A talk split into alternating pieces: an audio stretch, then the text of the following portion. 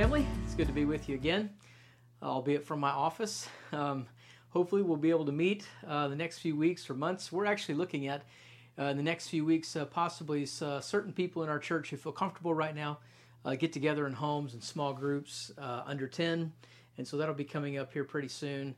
But until then, we come to you again through videos. So thank you guys for your patience and thanks for being here to worship with us in God's Word. I'm going to invite you to open up your Bibles again to Amos as we discover some of the different ways that God's people were feeling, or, or things that they were thinking at least, um, preceding the time of his judgment. And so we're going to learn several things just about the book of Amos as a whole today, but then also we're going to look at that question of what were some things that we can tell from Amos's uh, pro- prophesying in his book. Um, what are some things that we can notice from God's word that that actually resonate within us that are things that that we feel as well maybe sometimes when when God is disciplining us or getting ready to discipline us. We can feel really good uh, about our faith. We can feel really good about our church about our family about our community about our nation. We can have some really good feelings but yet still at the same time not be walking in fellowship with God. And so God shows us in His Word how to delineate, how to see uh, these these false senses of security, false sense of happiness, and and all these things that we can see that Israel experienced as well in the Old Testament, and then we can see how Jesus fulfills all of these prophecies from the Old Testament to be our Savior, to be our Lord, and to secure us in the salvation that we have through Him uh, in God. And so, um, the book of Amos um, was actually the first uh, of the literary uh, prophets. He was the first writing prophet. And even though he's the third of the 12 minor prophets, they're called minor prophets simply because uh, those books are shorter than the ones like Isaiah or Ezekiel or Jeremiah. Even though he was the third of the minor prophets, he was the first writing prophet. And so he was actually prophesying from about 760 to 750 BC. And so when we come to the book of Amos, what we see is we see the beginning of God speaking to his people about uh, the, the things that he's going to bring about to discipline them so that they'll come back to him, so that they'll return to him. Because we, we discovered uh, several weeks ago that God's desire is to walk in fellowship with us, for us to be near him. Because like our he- he's our heavenly father. And like an earthly father, he desires to spend time with us. He desires to know us. And he knows that fellowship with him is for our good. And so he's not going to allow us as his children to wander too far off. He's going to bring us back to himself. He's going to woo us back to himself lovingly with a hand of discipline. And uh, we see the extremes that he's willing to go so that we can be in right relationship with him. And he does that through his mercy and his love, even though sometimes we don't like discipline. But the book of Amos has nine chapters. There are eight prophecies. It begins with eight prophecies, three sermons, and then there are five visions and five promises. And the very end of the book uh, concludes not with, not with judgment or condemnation, but with the promise of restoration. Because that's what God does whenever He disciplines us as His children. It's always for our good, it's always for our salvation. We see the same thing in the New Testament. So, God is a good God. He's a loving God, and He will not let us wander too far away from His presence. He will call us back to Himself. But there are several things I want you to notice as we as we walk through this book. Several key words that that should stand out to us in concepts. One is this idea of a citadel. This word is used um, several different places repetitively throughout the book of Amos, and I think it's important that we understand why this concept is mentioned. As a matter of fact, every time that this word is mentioned uh, in the Hebrew to reveal a castle, it's done. It, it is in Amos several times, and it's the only place where it's referred to um, as a castle in that way. But it's mentioned especially uh, in the very beginning. We'll see in chapter one, the word citadel is mentioned in verse four, in verse seven, We'll see it again in verse 10, in verse 12, and in verse 14, all just in the first chapter. Then again in chapter 2, we see it in verse 2 and verse 5. We see it repeated uh, several more times in chapter 3, verses 9 and 10. And what God has to say about the citadels of his people is not very good. Um, a citadel was, uh, it, it, can be spoken of as a fortress or a castle, but specifically during Amos's time, the citadel was a was a place where uh, it was basically the king's house. And so each city, if there was a city that had a king there, and, and for Israel, uh, I think that I think that the king's house would have been in Bethel at this time, and so he's speaking against this secure house that the king would build for himself, and then there would be other um, well-to-do uh, officials who would have their houses connected to this citadel, and it was a place really of, of, of two things that were important to Israel during this time. Number one, it was a place of security. Number two, it was a place of storage. And so, because it was very heavily armed and, and built very well, as a castle would be, it was a place where people would feel secure, especially the wealthy and the kings and their family. And it's also a place where they would store all their goods. It was kind of like a bank vault in that in that storage sense. And so it was a place where that helped these people feel very, very secure. And this was something that came under God's judgment very heavily because their sense of security was not in God Himself or their fellowship with God. Their sense of security came from the things that they built with their own two hands. And so we're going to notice as we kind of walk through the book really quickly, we're going to notice several things that Israel were feeling during this time. We can tell the way that they felt by what God is saying through the prophet Amos. And the first thing is that sense of security. They felt secure where they were because of these citadels. These were places that helped them feel insulated um, in their life, either from God or from foreign enemies or for those who would break in and steal from them. And so he repeats in chapters 1 and 2, whenever he lists off all of these different cities that were going to be judged by God and these different people groups, he would constantly mention their citadels. And he would say, uh, like in verse 10 of chapter 1, So I will send fire upon the wall of Tyre, and it will consume their citadels. Verse 12, So I will send fire upon Teman, and it will consume the citadels of Bozrah. Again in verse 14, So I will kindle a fire on the wall of Rabbah, and it will consume her citadels. Again in verse 2 of chapter 2, So I will send fire upon Moab, and it will consume the citadels of Kerioth. Verse 5, So I will send fire upon Judah, and it will consume the citadels of Jerusalem. So God is saying, I'm going to send this judgment, and it's going to come against the people. It's also going to come against the officials, to those who hold the scepter or to those who are in power. And and no place is going to be untouched. I'm going to bring judgment in such a way that the, your most secure area of your city is going to be destroyed. So God is saying there's there's no depth where I cannot reach to discipline you. There's no length that I'm not willing to go to make sure you understand uh, who I am and who you are in me and the love that I have for you. In chapter 3, he, uh, he says, Through Amos, proclaim in the citadels of Ashdod and on the citadels in the land of Egypt, and say, Assemble yourselves on the mountains of Samaria, and see the great tumults within her and the oppressions in her midst. But they do not know how to do what is right, declares the Lord, these who hoard up violence and devastation in their citadels.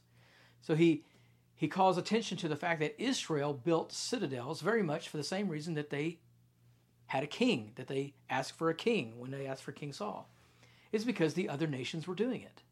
Other nations had citadels, they had this sense of security, and Israel wanted that for themselves.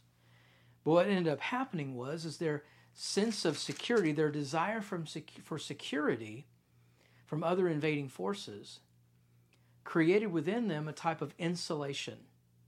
Actually, that turned into an insulation from God. They felt secure and so they insulated themselves from God. And it, it became something that really bothered the Lord. He said, You're seeking basically and trying to protect yourself from foreign enemies. That's turned into a, an insulation actually from your own God. I have a uh, one of those Yeti cups laying on my desk over here, and uh, someone gave it to me several years ago, and I love it because I can have ice water in my cup at like six o'clock in the afternoon or the evening, and I can have it beside my my bedside when I go to bed, and I can wake up the next morning and I still have ice in my cup. It's a miracle. I love it. But the reason for that is because there there's a there's a there are two layers of metal, and then in between there's insulation. There's an air gap in insulation. And if I were to take just a regular glass cup and and with ice and water in it and take it outside, especially back when we lived in Texas years ago and set it on the front porch, it would have condensation on it on the outside in the first 5 minutes. And then within 30 minutes all the ice would be melted because there's no insulation. Nothing can get in, nothing can get out of an insulated cup.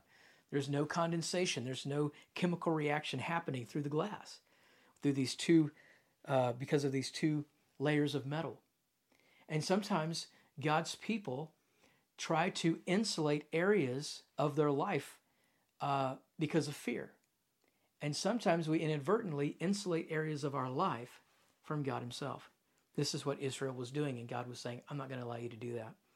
The second thing we notice, the thing that they that they felt is they felt at ease. They felt at ease. You know, they they they, they were relaxed and, and things were things were easy. They were easygoing uh, people during this time, and God confronts that attitude in them. Especially, uh, we see it in chapter six, a very verse, a very uh, popular verse that that I've heard many times uh, preached. This is verse one of chapter six. Woe to those who are at ease in Zion, and to those who feel secure in the mountain of Samaria. God says, "Listen, you you feel at ease, but you shouldn't feel at ease. Uh, you should have already been jostled out of your comfort zone because I've actually brought all of these natural disasters on you and, and you don't seem to be paying attention. You don't seem to understand that I brought those upon you so that it would jostle you out of your comfort zone, out of your easiness, so that you would wake up and think about very seriously uh, your faith and your lack of faith. And so God's people during this time, they felt secure and they felt at ease, very much at ease. And then he says in verse 6 of chapter 6, in contrast to their feeling at ease, he said, What you ought to be feeling is you ought to be feeling grieved. You ought to be feeling grieved over your sin. When we're grieved over our sin, we don't feel at ease. We're troubled. We're troubled in our hearts. And, and God says to, to his children Israel, He said, You should be troubled right now. You should be grieving loss. You should be grieving the fact that that so many people are disenfranchised and you should be grieving the fact that that many people are treated unjustly among you but you're not. You're not grieved by that. You're not grieved by your sin. You're very much at ease. You're very comfortable. So this is another thing that they were feeling at the time. We notice also they were feeling happy. They were feeling happy. They were happy about the way things were. They were content. They weren't grieved. They weren't stricken by the judgment of God. They continued to be happy. This is the way that they felt. They had an attitude of, you know, things will get better. It's okay. Let's just continue to have that positive, happy demeanor, and it'll all work out.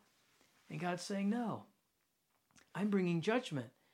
And your posture should be one that, that goes from this false sense of happiness to a seriousness and a, and a grievous attitude over your sin, so that you would seek me and ask me, Lord, what have we done? Show us the way. Show me how I've sinned that I might be right with you. So they felt secure, they felt at ease, they felt happy. In chapter 5, we'll kind of go backwards a little bit. We see in verse 18, they felt ready. They felt ready.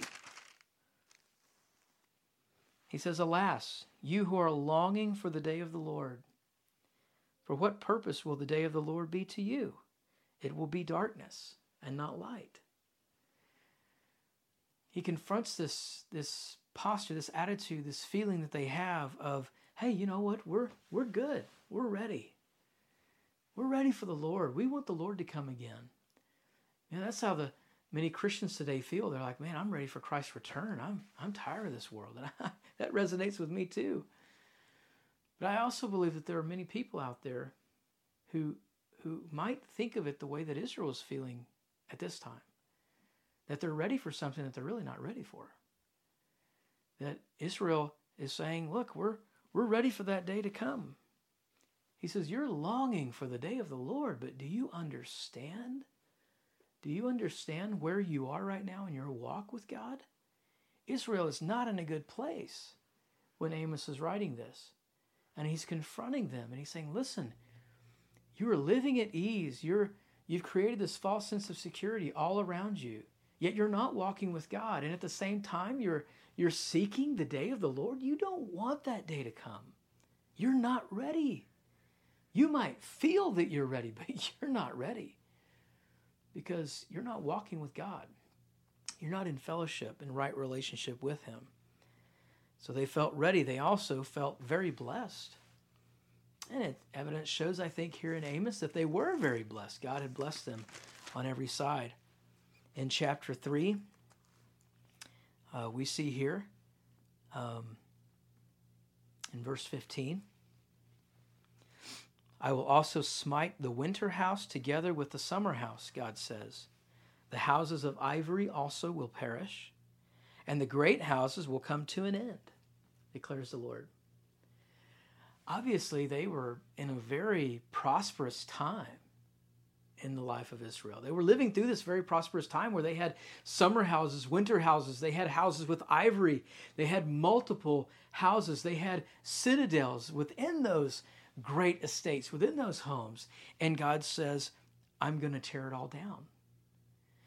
And there are times in our life where we feel very blessed by God and we talk about that blessing. We can feel blessed. We can feel greatly blessed. But we might not still be walking with God. We might be far away from God and not be walking in fellowship with Him. So they felt blessed they felt secure, they felt at ease, they felt happy, they felt ready, they felt blessed. And we also see that they, they felt positively. They had a positive outlook. You know, I hear this all the time uh, today, and, and I get it, I think. You know, nobody wants to be around a negative person. I mean, I even feel this way as a preacher sometimes when people say, man, you just, you've just been really, you know, preaching on these hard things and this stuff that's kind of negative and man, we need a positive sermon. When you have friends who, you know, come to you and they're like, man, I just want to encourage and, and, be positive, and I don't like this person over here because they're they're always negative. And uh, it's so funny. I can remember when our youngest, uh, when she was really little, and she would come to Emily and me, and she would tell, try to tattle on the other kids, and she would she would say this. She would use this saying that always just cracked us up. We just laughed so hard at this. She would say, "Mommy, Daddy, would you tell so and so?" Whoever's aggravating her at the time, um, to stop because they're giving me bad news. That's what she used to always say. They're giving me bad news. And I thought, you know what? Sometimes people are going to give you bad news. Uh, you know, we don't want to have bad news, but sometimes bad news is what we need. At this time of Israel's life, at time of Israel during this time period that Amos is prophesying, uh, they were positive people. I mean, they were po- they looked at things positively. I mean, notice what he says here in chapter 9. He says in verse 10, All the sinners of my people will die by the sword. That's what God says through Amos. All of the sinners among my people. Now, there's going to be a remnant that's going to be saved. But he says, All the sinners among my people are going to be judged. They will die by the sword. Those who say, quote, the calamity will not overtake or confront us, in that day I will raise up the fallen booth of David and wall up its breaches. I will also raise up its ruins.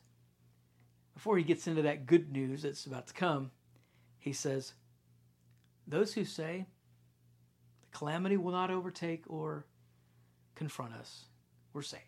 We're good. Everything's fine. Let's just talk about positive things. God says, I can still get to you. I can reach you. I love you. I will discipline you. You're mine. You're my elect. You're my children. I chose you from all the other nations of the earth. And in the same way, He's chosen us as believers through Christ. And we can have a overly positive attitude about things and say, you know what? We're going to be okay. It's not going to touch us. But if we're living in sin before a holy God and and we're and we belong to him, he will confront us. He will intercede. He will get our attention by His grace and by His mercy. And as believers, He uses His Holy Spirit to do that in our lives. They felt positive. The last thing that we notice, and, and I know that I say that a lot, I say, I want you to notice this. We notice this is because what I want you to be doing while I'm preaching and while we're together is I want you to be in your Bible and I want you to see it for yourself, not just to listen to the words that I'm saying. And so the thing that we notice, if you look at uh, chapter 8, verses 4 through 6, the final thing that I want to warn you and encourage you at the same time about is they felt productive. They felt very productive. They felt very progressive. He says in verse 4 of chapter 8 Hear this, you who trample the needy, to do away with the humble of the land, saying, When will the new moon be over, so that we may sell grain, and the Sabbath, that we may open the wheat market, to make a bushel smaller, and a shekel bigger, and to cheat with dishonest scales? so as to buy the helpless for money and the needy for a pair of sandals, and that we may sell the refuse of the wheat. They felt very productive, felt very progressive. Do you see what they're actually doing during this time? They're wanting to eliminate poverty in all the wrong ways. so what they're doing is they're creating this class distinction. They're raising the they're raising the price and they're reducing the amount of goods creating this class distinction. And then what, what happens is, is he condemns them because what they're doing is they're taking their poorest people and they're trying to drive them out of the city. And it's not just an indictment against Israel. All the other nations are doing it during this time. All the ones that he mentions in chapters 1 and 2, he also talks to Israel about. So they don't they don't get away with something that the other nations are being condemned for and judged for. But they're all doing it. It was something I guess that was very popular back then within these kingdoms. They were trying to purify themselves and be great. And being great in their eyes was eliminating poverty. And if that meant deporting the poor out of the city so that they die in the desert or they go to another place, as long as they're not among us, we're fine. That'll be good for us. Progress. We're making progress. We're making progress as a race, or we're making progress as a city, as a community by eliminating those who need us the most. It makes us look good, extorting one another, taking advantage of one another. Very quick, verse 5 says, to jump back into the business. When can we just get back to business? Can we just get back to business? The economy's hurting. Sound familiar? We need to get back to business. Why? Why is it so important for you to get back to business? Is it so that you can have the ability to bless people with the things that God blesses you with? Or is it so that we can continue to get more as individuals at the expense of maybe other people? We should really think about that. We should really think about that the way that God would want Israel during this time through Amos to think about this. Why are we so quick to jump back into business? We sometimes have a false sense of progress. We think that we're making progress. Now, you guys know my views on uh, the pro life, pro choice issue. I'm pro life. I believe that abortion is murder because of when I believe life begins. I believe life begins at conception. I know there are people that don't agree with me all over the world, and that's and that's fine. But I think that it's interesting and sad and disgusting that we can be a nation that we can find ourselves as a church living in a place and sharing the same postures and attitudes and feelings that our culture does where we're just fine with aborting human beings and killing human beings in the womb and thinking that that's progress as humanity, that we're eliminating those who are in greatest need and who might be the greatest tax on a society so that we can move forward. It's, it's a terrible thing. It's a disgusting thing. But here, Israel finds himself in a place where they're feeling many of the same things that we feel today that we're making progress, that we're being productive. So I, I want to bring this all down to, to, this, to this statement. In the same way that Israel, here in Amos, feels that they're secure, they're happy, they're at ease, they're ready, they're blessed, they're making progress, they're being proactive, and they're being positive. We can feel these same exact ways as Christians today. And just like Israel, be completely out of fellowship with God. We can have all of these feelings of blessing and ease and happiness and even attribute those things to God and say, God gave us all of those things. Thank you, God. We worship you because you've given us all of this security and happiness and ease and productivity and progression. We can even be thankful. We can express that thanks and be and be worshipful in that and still at the very same time not be walking in fellowship with God. It's possible. It's very possible. So, a couple of things I want to leave you with, just as challenges and questions. Number one, are there areas of your life that you've insulated from God? Are there, sometimes we call it compartmentalizing. Are there parts of your life that you've compartmentalized, but then also insulated in a way, and you've set them aside as, as so as if to say to God, faith uh, has no place here.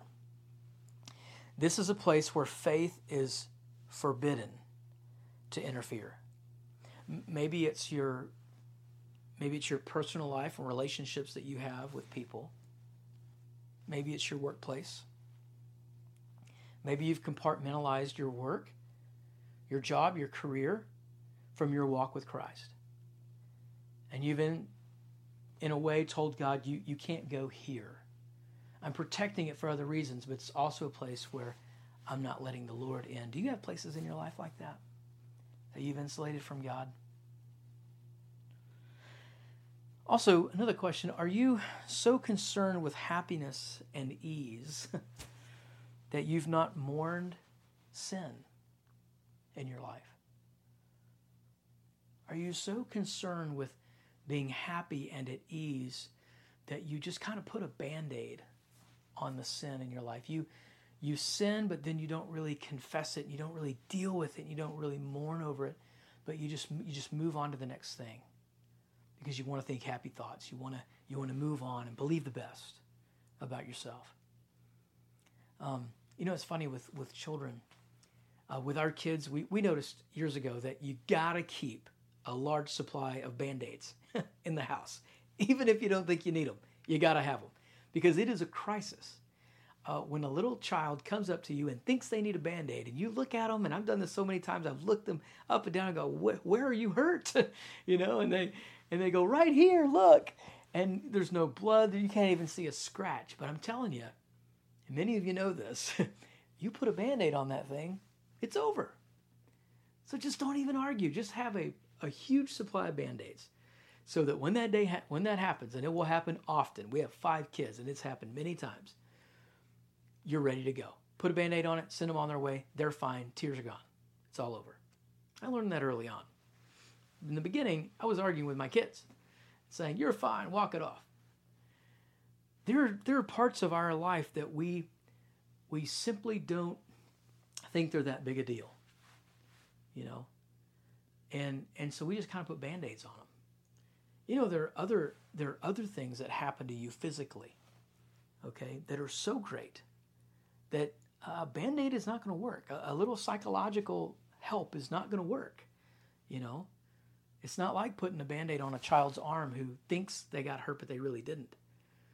Uh, we really need to to do business with with our sin. We really need to look at our sin as it really is and not just patch over it and think that it's not a big deal because it's not the same as putting a band aid on the wound of a, of a child who thinks they're hurt when they really aren't. Our sin is a big deal. And we have the tendency, just like Israel did during Amos's time, is to, to be confronted with our sin and say, yeah, you know what? But I don't want to think about that. I, I, I don't want to think about that. I don't want to confess that. I don't want to come to grips with that and deal with that because I just want to think positively. I just want to move on it's going to be okay. But what God wants us to do, because we're His children, He wants us to see how wounded we really are from our sin. And He wants us to deal with it. He wants us to be honest about it. So I want to ask you are there things in your life that you've just kind of glossed over, sins in your life that you just kind of shuffled aside and moved on, try to think positive things that you need to pull out, you need to deal with. And you take before the Lord to say today and say, God, I've been hiding this. God, this is a much bigger deal than, than I've been acting like it is. Would you be willing to do that with him today? Just where you are right now. Say, God, I just want to bring this before you. Think about that. And then finally, do you do you have a godly view of progress and progression? When it comes to moving forward in your faith, do you have a Christian, a, a godly view of what that looks like? What kind of progress are you making right now at home? I know several of us, we have different challenges. Some of, some of us are working from home, some are still commuting in some way or meeting with a group or something like that. But there's a whole new set of challenges right now, but also opportunities for us to where we can make progress in our spiritual walk with God right now. And I want to ask you, you've had a month, a month and a half, almost two months. So I just want to challenge you. What kind of progress have you made in your walk with God? Has this been an experience for you that's revealed anything in your heart where you look back and you go, you know what? I haven't really grown in my walk with God. I've just been waiting to get back to work because I think that getting back to work is progress. Getting back to church is progress. Getting back to things that, you know, that were normal before is progress. God wants you to make progress in your walk right now. He's giving you a time right now to be proactive and to make progress right now. And his view of progress is totally different than ours sometimes. So I want to ask you, challenge you with this. What is your view of progress right now? Are you moving forward? Are you making progress in your relationship with God in your walk with God? Are you making progress even in your relationship with others? I know that we're separated from many people right now, but if there's someone living in your home with you, if there's a friend or someone that you see regularly, what kind of progress are you making there? What does progress look like the way that God sees it? I want to leave you with these challenges, and I also want to encourage you today. God will never let you go because you're His. If you're watching this and you're a believer in Christ and you're a follower of Christ, He loves you. He will not let you go. And He wants you to walk in fellowship with Him. I invite you to do that on an even deeper level.